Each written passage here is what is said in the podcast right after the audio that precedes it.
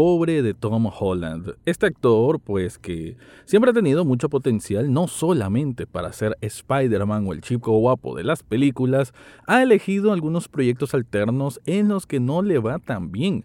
Ya lo habíamos visto hace unos años con Cherry, una película para Apple TV Plus, y ahora en esa misma plataforma de streaming sacó la serie The Crowded Room, basada en un libro que ligeramente también está basado en hechos reales. Un papel desafiante que, desgraciadamente, la serie, o mejor dicho, la miniserie, no es tan buena en ejecutar, en sorprender, en innovar y prácticamente no brilla en casi ningún aspecto. De eso es lo que voy a hablar en este episodio. Análisis cinéfilo y seriéfilo de la actualidad. Eso y más, en el podcast Echados Viendo Tele. Esta es una producción desde Nicaragua, de Rafael Echado.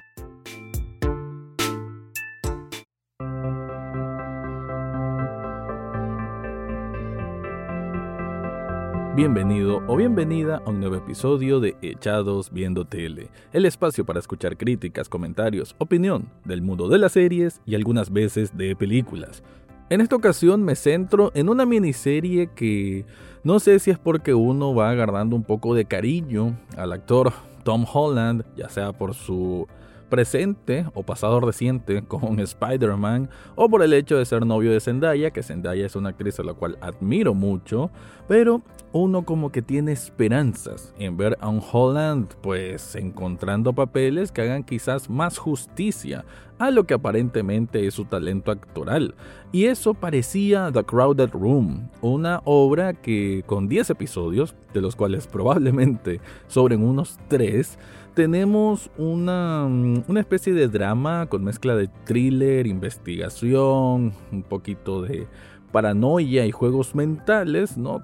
Eso intenta al menos esta miniserie, pero que se va cayendo de a poco principalmente porque es de ese tipo de producciones en las que no solamente muchas de las resoluciones son muy obvias, muchas de las cosas se anticipan miles de kilómetros antes de que nos la cuenten, sino también porque el pacing, el ritmo, qué importante es el ritmo en una producción, el ritmo que lleva para ir de un lugar a otro, peor aún cuando es un puerto o un espacio o un punto que es muy predecible, pues se toman un tiempo exageradamente largo, lo que no le viene para nada bien, porque no es que se tomen ese, ese tiempo calmo para navegar en la estructura interna de sus distintos personajes. No es así. Más bien, simplemente se alarga para justificar que sean 10 episodios. Y eso es uno de los peores pecados que puede haber tanto en el cine como en la televisión, pero que en la televisión es todavía, desde mi punto de vista, un pecado todavía mayor. Porque, bueno, este caso eran episodios semanales que ahora, a como es el consumo y la demanda que hay de series de televisión, es un pecado que te hagan esperar semana a semana con una historia que ya les dije no está para nada plagada de complejidades, por más que pudo haber tomado ese rumbo y haber hecho un trabajo más pulcro y mejor contenido y mejor elaborado. Pero no, se basa prácticamente en eso, demasiados elementos básicos de narrativa que la vuelven, como bien lo dije, predecible. ¿De qué trata? Todo esto estoy hablándolo muy en general, pero The Crowded Room es una historia de este muchacho eh, que comete un delito, empieza a disparar en un lugar público en Nueva York, impulsado por Ariana. Ariana es su amiga que le dice que tiene esa misión, que es lo que tiene que hacer. Y bueno, vemos a Dani tomando esa decisión, aunque también por otro lado podemos ver como que está dudando, ¿no? Como que se mira un poco nervioso de disparar a ese grupo de personas, o al menos así se presume en un inicio, y por ende lo llevan preso. La historia, el argumento, como se va moviendo, es cuando entra en, en juego el papel de Amanda Seyfried, que debo decir es una actriz que para mí se ha consolidado bastante bien y que en este caso, bueno, ella se pone a disposición de analizar este caso porque entiende que es un muchacho que manifiesta algunos elementos de tener una problemática mental, ¿no? De no estar claro de sus acciones y por eso ella, que es profesora y psicóloga, pues le, lo quiere investigar por un hecho que lo voy a decir en la segunda parte de este, de este review. Es un mini spoiler, pero que creo no debe verse tan así, porque sinceramente es terriblemente obvio en los primeros capítulos y más bien es terriblemente ofensivo que crean de que genera una sorpresa antes de la mitad de la serie, ¿no? Pero así lo quieren jugar. Así que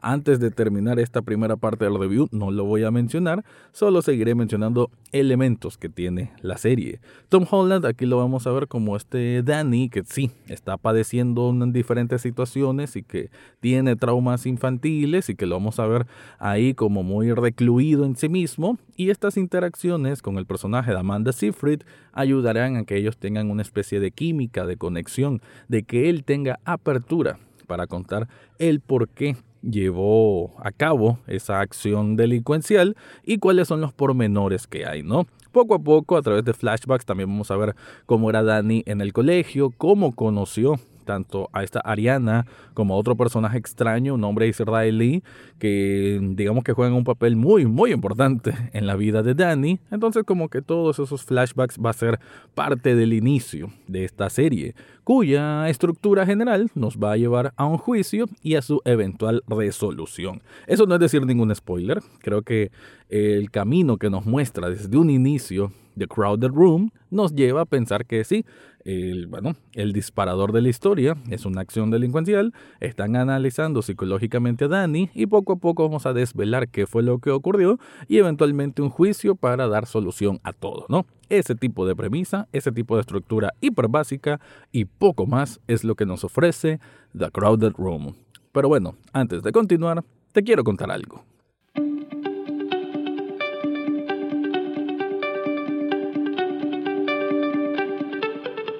Si estás buscando un regalo para vos mismo o para una persona especial, yo te recomiendo Shop Nicaragua. Esta tienda de sublimación te permite tener camisetas con los diseños de cosas que te gustan.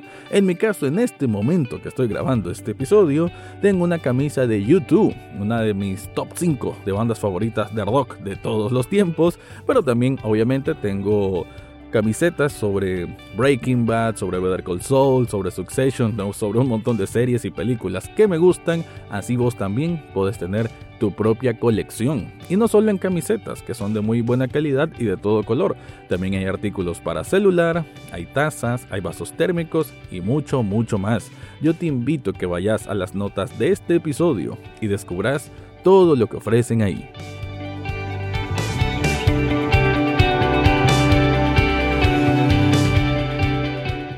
Entonces les decía que en esta parte sí voy a mencionar ese segundo disparador de la historia. Y digo de que es un mini spoiler porque, bueno, eh, hay que, hay que, sacar las cosas de un principio, ¿no? Es terriblemente lógico, obvio, en your face, los primeros episodios de que está sucediendo esa situación y que yo me sentí ofendido como que, ¿y a qué hora bendita nos van a decir de que esto que estoy sospechando es la realidad?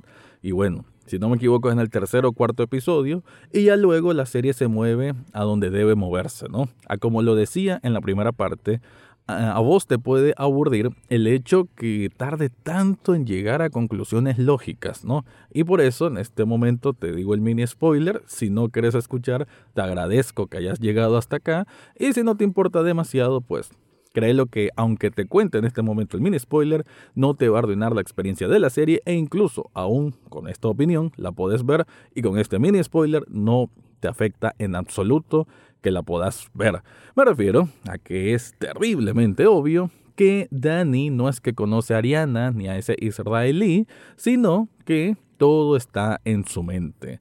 Así es, estamos ante una miniserie que trata de este trastorno de personalidad múltiple, que de hecho lo hemos visto de una mejor manera en muchísimos, muchísimos ejemplos. Tenemos Split, tenemos el propio Mr. Robot, hay muchos buenos ejemplos, ¿no? De propio el club de la pelea, en que sabemos de que el hecho de que hay un personaje que no existe, pues se debe manejar de una manera inteligente y original. Me parece que la autenticidad de llevar a cabo un thriller con ese bueno, con ese sentido, ¿no? Con esa temática, se debe hacer a conciencia, se debe hacer pues con una manera que el desarrollo sea interesante, sea un engranaje pues con cierto grado de complejidad que involucra a nosotros como espectadores a tratar de desvelar el misterio. En este caso, y ya lo repetí mucho la palabra, pero sí, es muy obvio, ¿no? La obviedad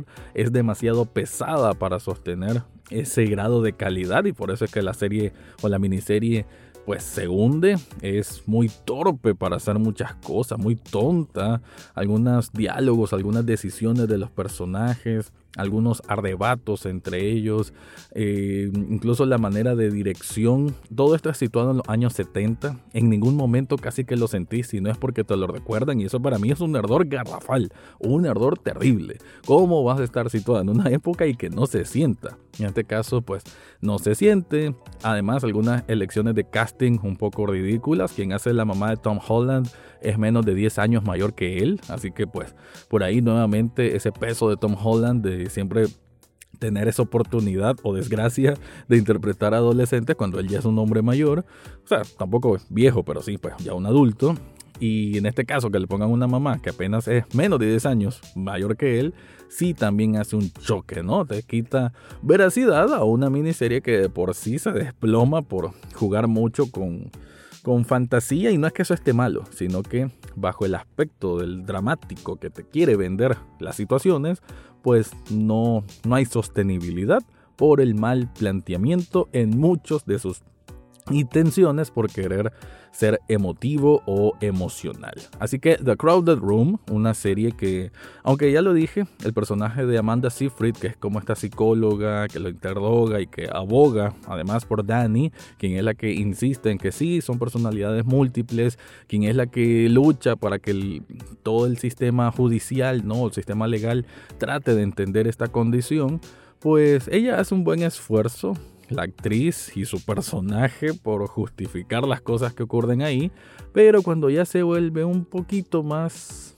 mm, sobrenatural, vamos a decir, pues ya pierde cualquier ápice de, de cordura, de, me refiero a, la serie, ¿no? De congruencia más bien es la palabra, y desgraciadamente cae en un bache terrible que concluye con tres episodios que se sienten larguísimos, que se sienten sobrados, cuyas decisiones de algunos personajes, cómo los colocan, se me hace hasta infantil, parecer esta una serie de televisión de los años 90, no sé, casi esta calidad de televisión en la era del, del streaming casi no se da, pero sí, llega deplorablemente a unos niveles que ya no deberíamos de ver en la televisión.